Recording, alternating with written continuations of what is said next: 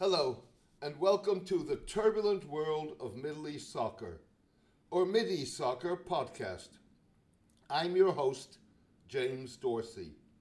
The fight in this week's Democratic primaries may have been about who confronts Donald Trump in November's U.S. presidential election Bernie Sanders or Joe Biden. But irrespective of who wins the primaries and the election, one thing is certain the next American leader will preside over fundamental changes in the U.S. military commitment to the Gulf and what a new regional security architecture will look like. No doubt, a President Sanders, based on his electoral campaign promises, would likely oversee the most fundamental shift in U.S. policy towards the Gulf and the rest of the Middle East in decades.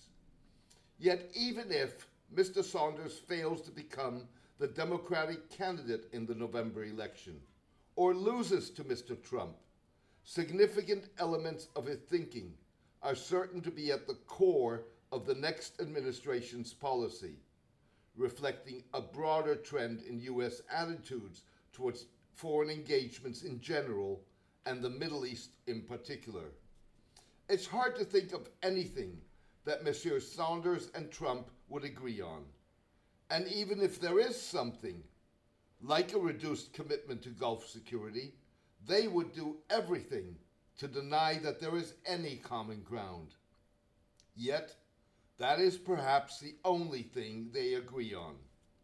However, the difference between the two men is that Mr. Trump, who lacks a policy vision that goes beyond slogans like Make America Great Again and Why Should the United States Shoulder the Responsibility of Others, has no issue with repeatedly reversing himself and sees Saudi Arabia, the United Arab Emirates, and Israel as his guardrails.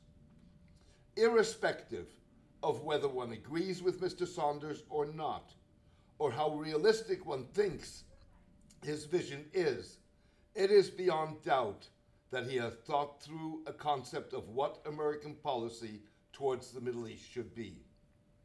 As a result, a Sanders presidency, viewed with apprehension by countries like Israel, Saudi Arabia, and the UAE, whom the Democrats' most left wing hopeful has targeted, could prove to be either the most constructive U.S. government in changing the region's political landscape or the most divisive and destructive. The changing landscape is likely to be driven by the U.S. desire to reduce its military commitment and nagging Gulf doubts about U.S. reliability. Doubts that began with U.S. President Barack Obama's support for the 2011 popular Arab revolts and his nuclear deal with Iran, and were later reinforced by Mr. Trump's unpredictability and refusal to respond forcefully to multiple Iranian provocations, including last September's attack on two key Saudi oil facilities. The killing in January by U.S. drones of Iranian General Qasem Soleimani was seen by Gulf states as the welcome taking out of a feared and wily opponent, but also as an operation that risked dragging the region into a full fledged war. Mr. Trump has further raised questions with his insistence that his withdrawal from the 2015 nuclear deal that curbed Iran's nuclear program and sanctions driven maximum pressure campaign are producing results. As a result, a move towards a multilateral security architecture looks increasingly attractive, given the regional uncertainty about the outcome of the US election and the fact that neither China nor Russia is willing or capable of replacing the US as the Gulf securities guarantor.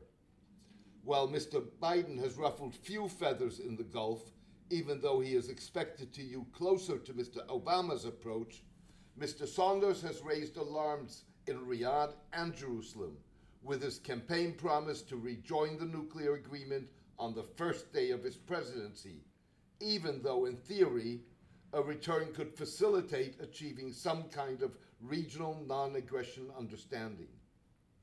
Such an understanding is at the core of Russian and Iranian proposals for a multilateral arrangement that would embed the current unipolar U.S. defense umbrella that was designed to protect the conservative Gulf states against Iran. The degree to which Mr. Sanders' intention to revive the agreement with Iran facilitates a broader agreement or complicates the transition to a multilateral arrangement is nonetheless likely to depend on whether and how Israel, Saudi Arabia, and the UAE respond to Mr. Sanders' policy. The glass is half full or half empty on that count. The Saudis, Emiratis, and Israelis were opposed to the original agreement. A sense in Riyadh and Abu Dhabi that Saudi and UAE interests had been ignored during the negotiations with Iran and that the US could no longer be fully trusted prompted them to embark on a series of reckless policies. That perception of mistrust sparked the disastrous war in Yemen and persuaded them to forge close, albeit informal, ties with Israel, which views the regime in Tehran as an existential threat. A Sanders administration that takes the Gulf states to task on human rights issues and targets economic structures that enable the oil rich states' dollar diplomacy, even if it embraces Palestinian national rights, could convince them, convince them to do what it takes to counter the new president and thwart his initiatives. By the same token, Mr. Trump's perceived unreliability prompted the UAE and Saudi Arabia to reach out to Iran. The Emiratis appear to have made progress in lowering tensions, while indirect Saudi Iranian contacts broke down with the Soleimani killing.